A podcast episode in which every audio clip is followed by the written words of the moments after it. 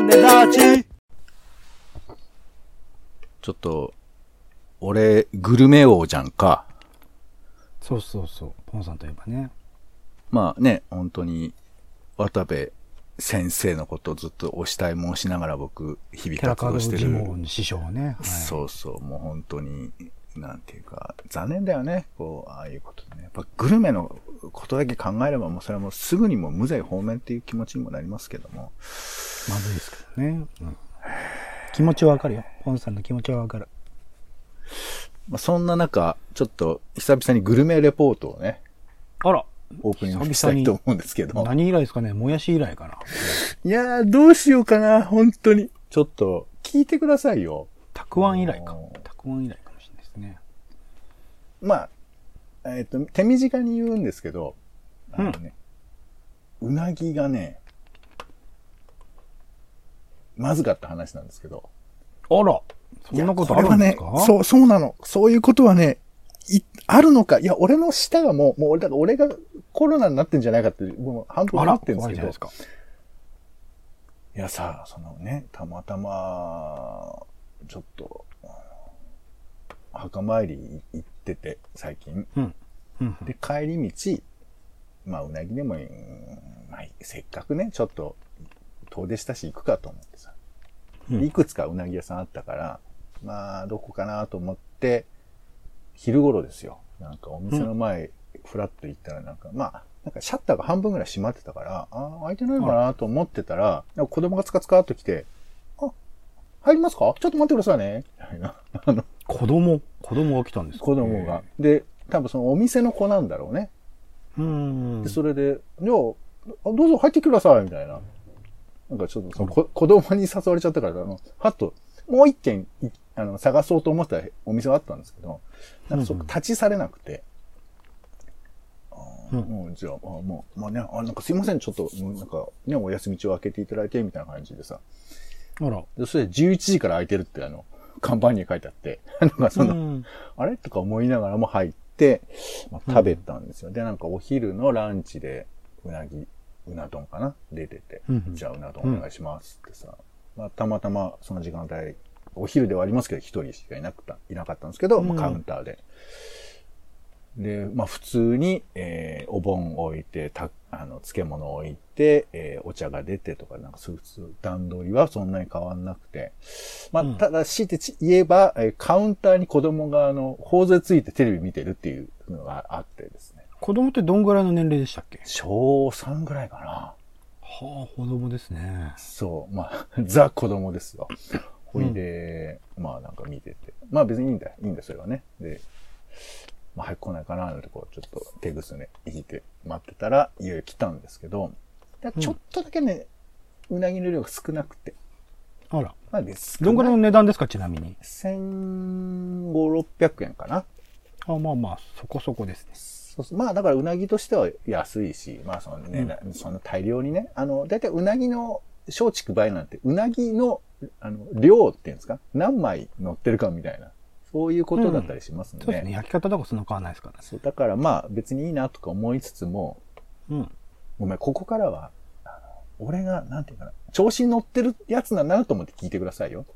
うん、うん。うなぎ食べてるからね、調子に乗っていいとえ思うよ。違う、そういうことじゃなくて、あの、グルメ王として調子に乗ってるということでああ、そっはいちね、うん。いつものポンさんってことじゃなくてね。うんうん。うなぎがちょっと、なんか黒いの、色が。あら。で、なんかその、なんか蒸し、ちゃんと蒸して焼いてみたいな、江戸のやり方でやってんだけど、なんかちょっと、キュッとしてる感じで、キュッとしてる感じ。縮んでる感じっていうんですか？うんうん。で、食べたらさ、うなぎを、とりあえず。うん。なんかパサパサしてんのよ。うなぎがパサパサしてるなんだ。んなこと、おかしいじゃん？ちょっとおかしいじゃんと思うじゃん、うん。いや、なまあちょっと、いきなりうなぎってのはちょっと俺もブルジョワすぎたと。まあご飯もからまず行こうと思って、ご飯行ったらちょっとご飯が熱くて、はほほほほってなっちゃって。あら。まあでもそういうこともありますよと。ね。そんな、全部ぴぴったり調整するっていうか、やっぱほら、江戸、江戸の人はさ、あったかいものが好きだって言うじゃないですか。お風呂だとかなんだとか。そうそうそう。だからちょうど暑いぐらいがいいんだみたいな気持ちで、まあ味、味自体は味だと思ってたら、こうなんかソース、そうそうソースというかタレがめっちゃかかってるのよ。びっちょびちょに。ままあでもそういうこともあって、いや、むしろね、うなぎなんてタレ食うもんなんだから。そう、嬉しいよね。そうそうそう。ねタレを味わえば、醤油なんですよ、ほぼ。いやいや、そう。甘さとかない。いやでもねあの、俺もしかしたら砂糖の味に慣れすぎてんのかなと思って。そうかそうそうそうそうそうそうそう日々ね、入これいれちゃうから、ね。かんいかんと。だから、うんあの、これはちょっともう一回うなぎをちゃんと食べましょうっつってうなぎ食うじゃん。うん。めっちゃしょっぱいんですよ。うん？しょっぱいし、ポロポロしてるし、こう、あ、うんいわゆるほら、ジューシーってやつが全然ないわけ。うーん。いやいや、まだまだいろいろあるよと思ったけど、うな丼にはうなぎとさ、ご飯とタレしかないのよ。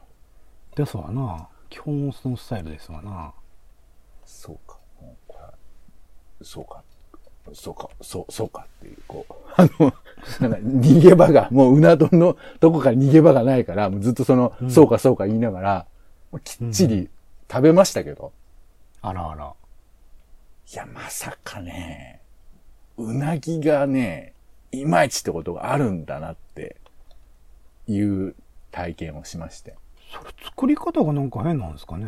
いや、わかんない。いや、てか、俺の、この舌が正しいかどうかも、もうもはやそれはわかりませんから、あんまりその、ね、調子に乗ってると思っていただいていいんですけど、うん。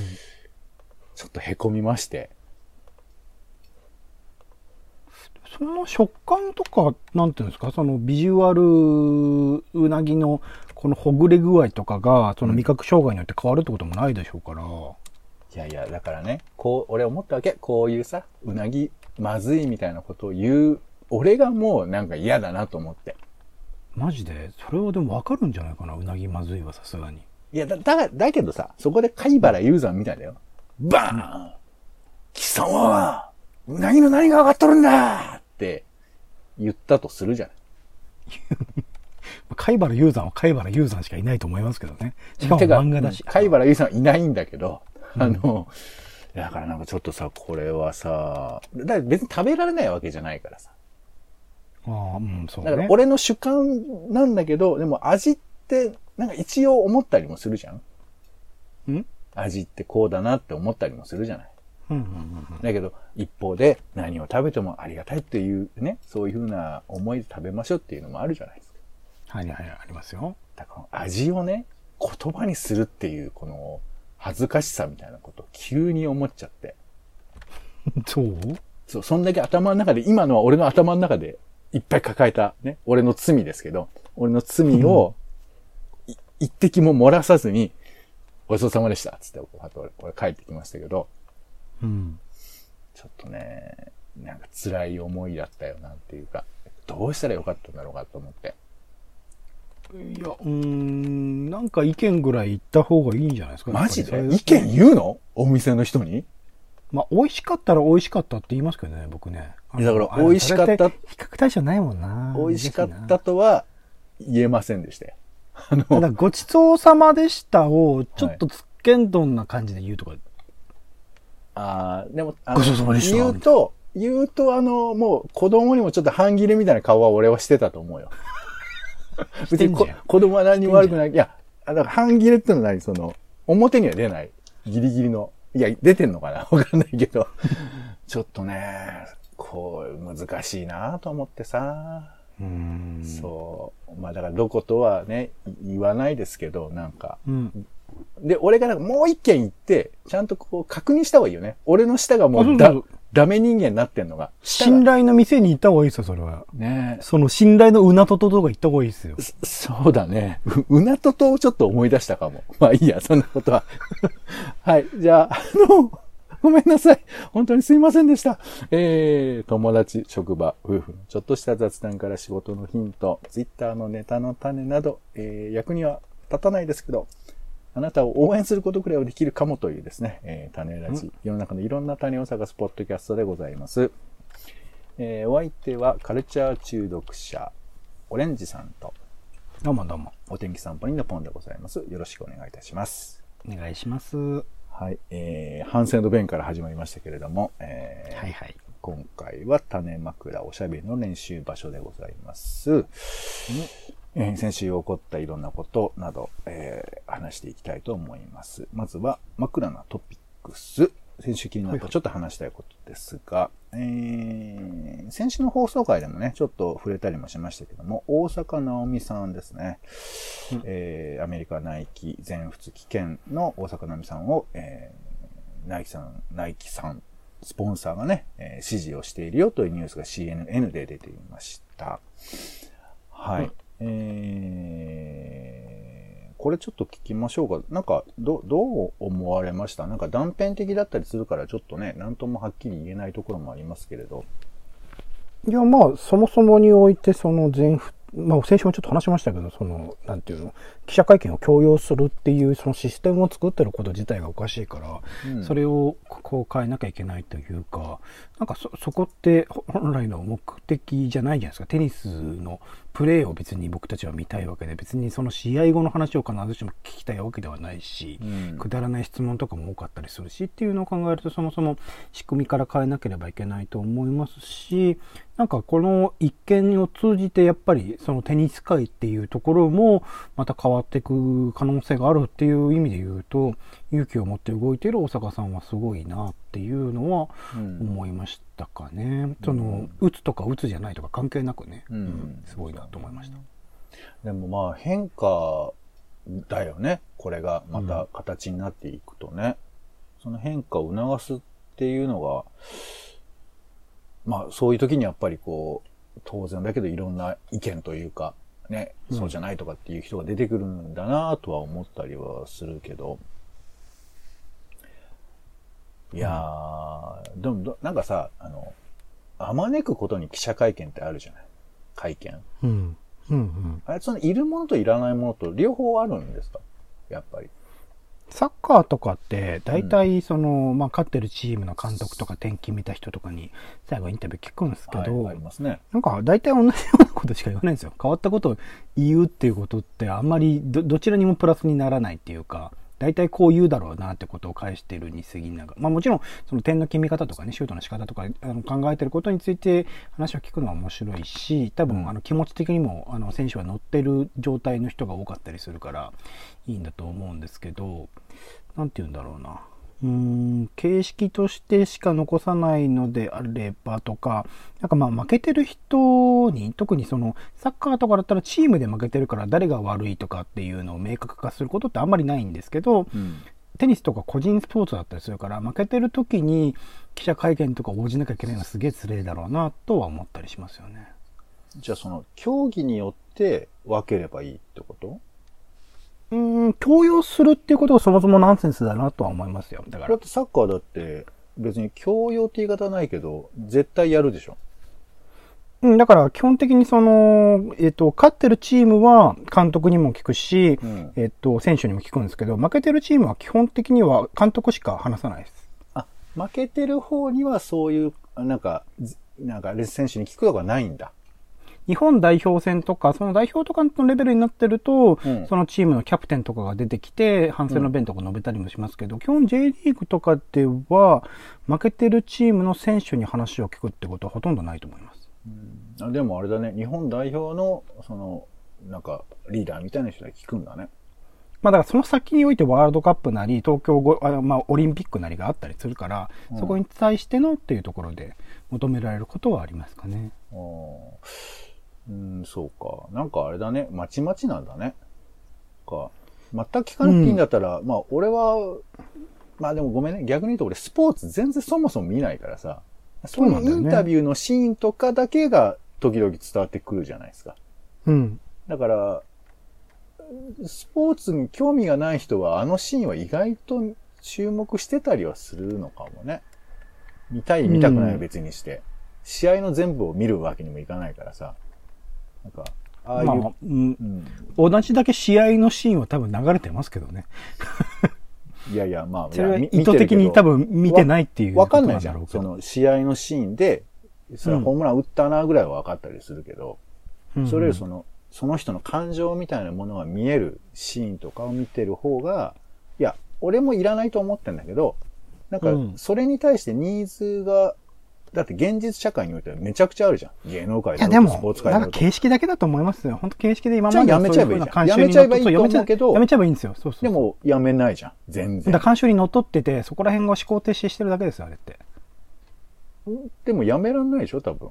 まあメディアとか、その、だって基本的にスポーツってね、その、なんていうの、スポンサーありきのビジネスだったりするし、そこら辺が、うん、うん、いろいろとビジネスをこう中心に考えて、あの、構築してってしまっている都合のいいように、それこそテレビの放送とかも、そこに広告が入ったりとかっていうのがあったりするから、それを前提で作ってしまっているから、こうなってしまってるのであって、うん本来、あの、あるべき形では、からは遠いんだと思いますよ、やっぱり。うーんなんかわかんないけど、例えばカーリングとかの選手だとさ、負けても勝っても語れるものなら語りたいっていう気持ちとかもあるのかななんて思ったりするよね。悔しいけどうんいや、そう、繰り返しですけど、強要するもんじゃないってことですね。あ、選べるならいいってこと？うん、そうそうそう。おーなるほど。記者会見どうですか？つって別にスルーしてて、ああ、残念ですっていうので、いいっていうルールにしていかないといけないなと思ってます。おーなるほどね。なかなか難しいね、それね。うん。全くいらん気もするけど、でも声を聞きたいっていうニーズもあるときに、だって、あの、話したい人も当然いるんですもん。勝ったらやったぜって最高だぜって何でも聞いてよっていう状態の人はいるんで。いや、でもあなたに話す、聞く必要ないんで聞きませんって、向こうに言われちゃう危険も今だとあるよね。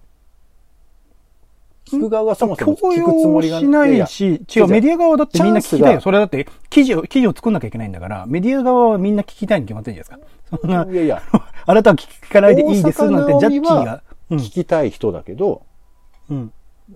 やっぱ近代五種の。だってその試合を見に来てるんだから、いやいやいやあの、何のためにお前はこの会場に来てるんだって話になりますから、それ取材して話を聞きたいには決まってるんですよ。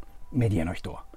取り上げられるものと取り上げられないものはあるじゃないですか。でそもそも言うとそしたら取材に行かないから。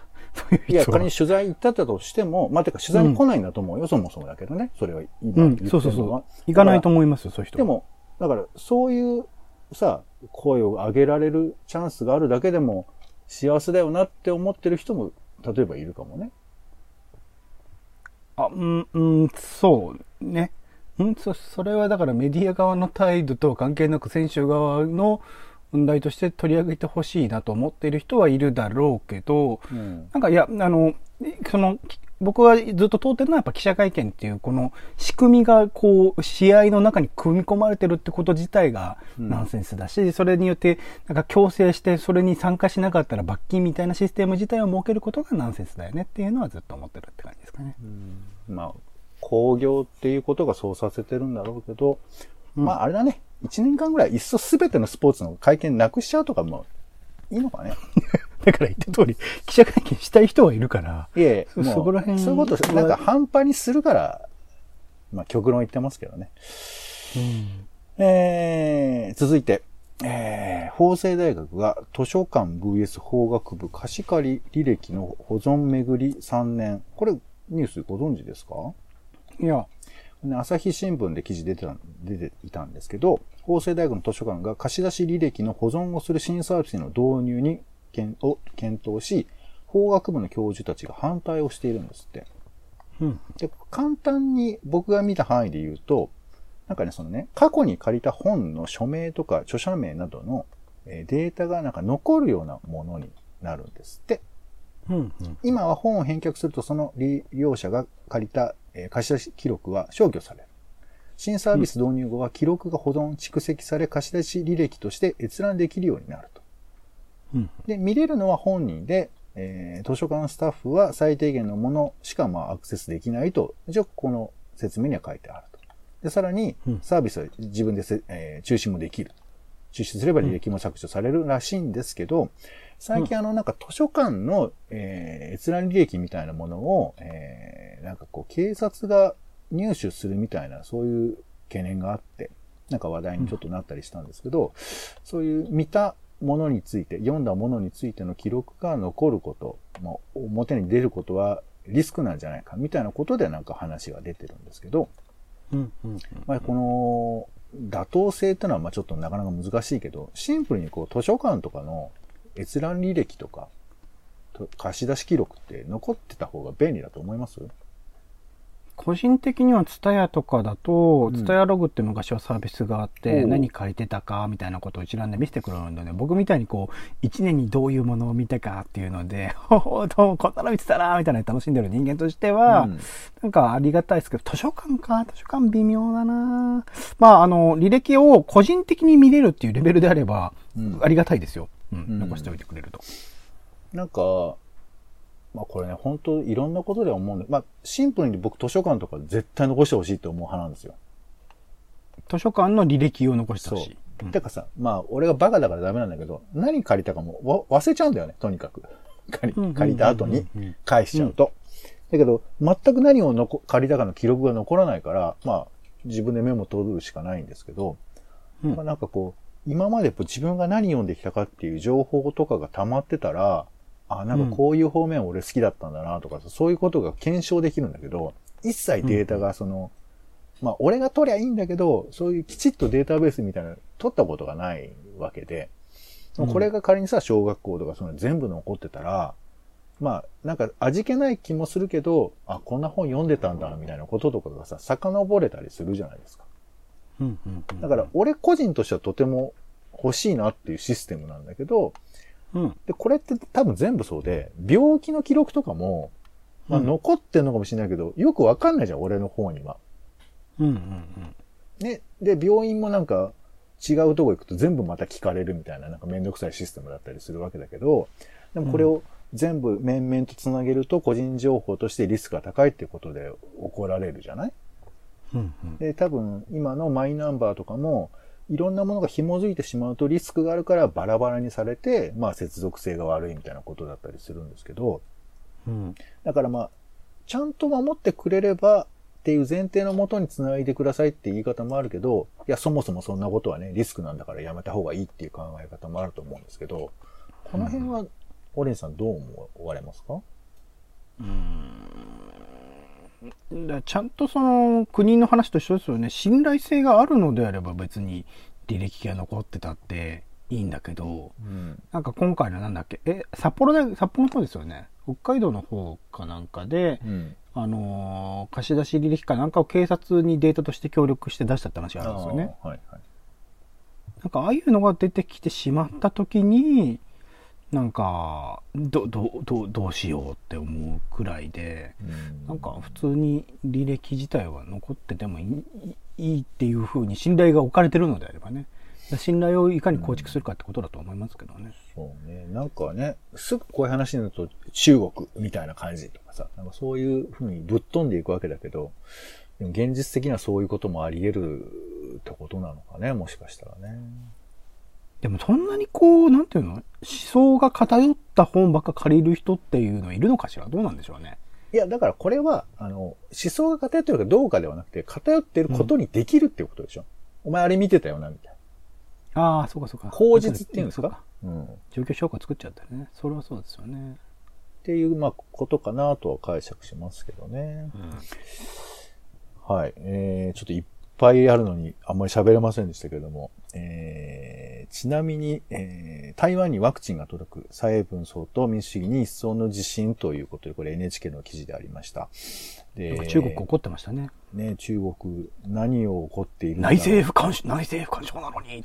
言ってます、お前はどういう立場を取ってるんだっていうやつね。うんえーまあ、ちなみにね、この6月4日という日に届いたということでの感謝の、えー意を表した続きで、32年前この日天安門広場で犠牲になった若者たちのことを忘れることはありません。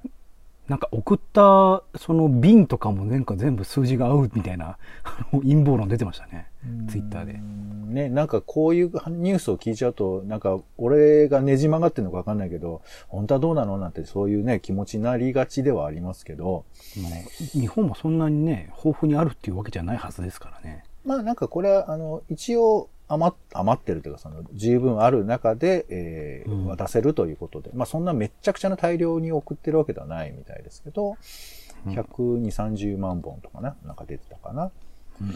そう、だからね、この天安門の話とかも触れる、えーところで、なんかね、人類はそう一歩ずつ進んでいいってるんだというふうに思いたい気持ちもありながら、現実厳しいなぁなと思うんですけど、なんかちょっとね、まあ応援したいという素朴に思っちゃったりはしますよね。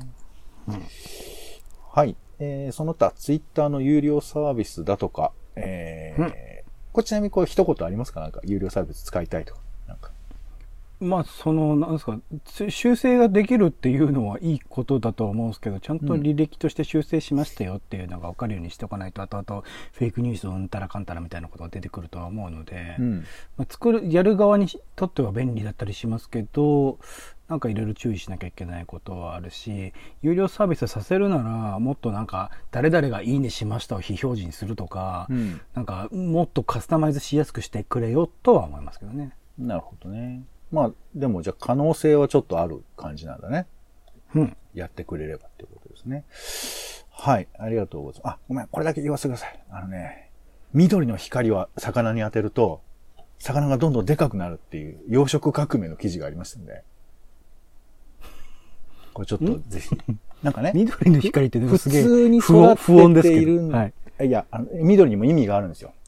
はなぐなちゃん、えっ、と、光を、えーヒラメが、ヒラメの養殖場で、えー緑の光を当てると、ヒラメが活性化するみたいな感じで、餌を食べる時も元気になったりとかして、早くひ成長するんだって。でそれはなんでか活性化したヒラメの動画見たいですね。いやいや、どなんかもう、それね、写真で出てるんですけどね、この NHK の記事にも。なんか、その、ヒラメはまあ、海中の中いるわけだけど、太陽の光って、えーまあ、光の三原色のなんかこう、何？プリズムの関係でこう、ふえー海の深さによって、当たるこの可視光線の色が違うみたいで。ああ、なるほどね。それはあるで、ねちょうどヒラメのいるところが緑なのかな、多分。だから海に近い感じになるらしくて、その緑色の光を当てることによって、えー、まあ、あなんか、俺のふるさとだみたいな感覚になるのかな？元気になるらしいんですよ。いやー、海の生物は本当そういうのよく最適化されてますよね。すごいな。たまたまその光を当てると黒い斑点がなくなるっていうようなところから当ててて、いや、なんかこれ、そうしたらなんか、カレー少し大きくなってんなっていうふうに思って、ほいで、なんかそう工夫していったら、その色がちょうど良いということで、ヒラメやカレーの生息ここの記事、美味しい魚にって言ってるんですけど、大きくなって本当に美味しくなったんですかまあその実験してたやつ食ったって美味ことですかしいはちょっとこの、はっきりとこの記事からは俺読み取れませんでしたけど、まあでも、うん。あの、やっぱりね、えっ、と、もともと住んでた環境のような感じで、で、活動量も多ければ、やっぱこう筋肉の調子とかもちょうど良くなったりするんじゃないですか？はあなるほど、なるほど。自然に近くなるのかな？そうそうそう。ちょうど数十メートルの海がす生息しているところで光る、届く光が緑色というね、そういう記事で、なるほどって思ったということでしすた。ごいですね。でも逆に気づかなかったんだなっていうのは面白いですね。いや、でもそういうこといっぱいあるよね。自然のあるべき形っていうのを観察していかないとね、そういうのを忘れがちだったりしますからね。はい、ありがとうございます。では最後に枕の予定、今週の予定をパパっていきましょう。6月6日はペル大統領選決選投票だそうですよ。うん6月7日は、えーこんなのありましたね。都営バス2人乗りベビーカーの乗車に対応するということです。へえ、どうやるんだろね、あの、でもなんかもともと、なんかいろいろ賛否があったんですけど、まあだからね、狭いバスの中では大変だったりもするらしいんですが、まあ二人乗りって、こう、お子さんが二人乗ってるってことですよね。そういうことでしょうね。うん縦に長いのかな横に長いのかなどうなんですかねこれね、ごめん、横かとちゃんと、横だよな、多う分。ん、横じゃないのかな？と、うん、そうだね。なんか、二人乗りベビーカーですって言うと、この、なんか、絵には横乗りになってるね。左右になんかなってる感じだね。でもやっぱそういうのに対応するのは大事だと思います。だね。まあ、コツコツとね。えーそして、えー6月6日は世界海洋デーで、あと、あれですね、大阪市の殺傷事件が起こったのもこの日みたいで、2001年ですね。結構古いですが、えー学校の安全確保、安全管理の日と定められているみたいですね。うん6月9日、えー国会で党首討論が行われるそうです。党首討論って面白い？何についてなんですかね？こういうふうに決まってるんですか？党首討論しましょうっつって。そうだよ。党首同士が、あの、他の議、あの、何？他のも文科大臣とかに振らないで、うん。直接菅さんと今だったら何、うん立憲民主党の枝野さんと、ううんん、福島さんととかみたいな。が、まあ、戦うみたいな、論戦するみたいなことですよね。うん。うん。そうそう。あまり、まあ、価値をね、見出しにくいものもあるのかもしれませんけどね。えー、そして、香港の、これ本格デモから2年とあって、ちょっとどこ基準というのはなかなか難しいですけど、まあね、デモからももう2年経ってる。結構僕らね、に報道で知ったところから2年ぐらい経ってるということかもしれませんね。あと、歩行者天国が1973年、銀座から上野の5.5キロで始まった日だそうですよ。うん。そして、えー6月10日は全国知事会。なんか全国知事会ってもっとすごいものなのかと思ったら、なんかあんまり注目されないね。そうですね。なんかみんなだってそれぞれテーマ違うからね、全国って言われてもって感じはあるんじゃないですか。でもなんか都道府県の人が全員、まあ集まらない場合もあるんでしょうけど、ね。なんかマイナー県とか発言が弱かったりするのかね、やっぱりね。うん。なんか地方自知事会とかの方が面白そうですけどね。あー6月11日は、えー G7 サミット、えー主要7カ国首脳会議ですね。えーうんそして、カメハメハデーだそうですよ。カメハメハ大うん大王一世がハワイ諸島を全国、全島統一した日だそうです。統一ってすごいな。うんはいえー6月12日はアメリカの、えーゲーム見本市 E3 が始まるということです、ね。なんか発表されるのかな？はい。そして、えー自動これロオンラインで見れるんですか？オンラインで、えっと、そうですね。なんか、まあ、うんいろんな形があって、えーうんこの E3 の枠組みでやるところもあれば、このタイミングで任天堂は最後の日かな？なんか、えー任天堂ダイレクトみたいなのをやったりとかうんするみたいうんですね。はい。えー6月12日、あとあの、エスペラントの日。あの、エスペラント語ってありますよね。人工言語。これの記念日だそうですよ。面白いえ。。どういうことなんだろうね。ちょっと一遍使ってみたいよね、エスペラント語ね。この前僕、あの、新日本不動機の東大会って結構前やったやつの再放送見てたら、はい。自分で作った言語で映画作ってるお兄ちゃん出てきましたよ。かー。なんかやっぱ、言語作れるってやっぱ世界を作ってる感じがするよね。なんかスタートレックとかでも思うけどさ、いねいいよね。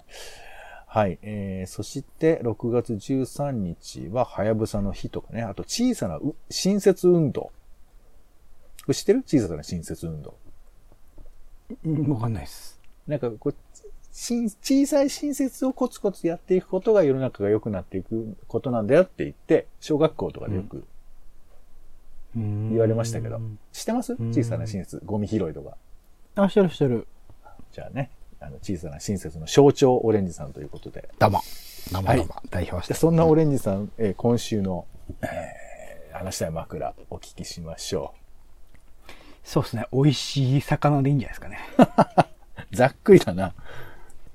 まあ、ひまあ、緑の光にしましょうか、じゃあ。緑の光で。はいはいはいこれね、ひ緑の光を探すって大事だよね。僕ら、いろんなもののね。僕らにとってのね、そうですね。あるべき、あるべき姿になるためのね。はい。そうそう。何かをそういうのがあるはずだからね、緑のい光。やいや、そうですよ。人間どういうふうに生きてきたかっていうのを遡っていけば見つかるはずですから。はい。えー、ありがとうございました。ということで、種ラジ種枕は以上になります。えー、ご視聴ありがとうございました。お相手は、えー、うなぎめちゃ好きでもうずっとうなぎのことばっかりこのラジオで喋ってるんですけれども、まさかこんな日が、えー頑張ってうなぎの美味しいリポートしたいと思います。ポンと、オレンジでした。種ラジまた。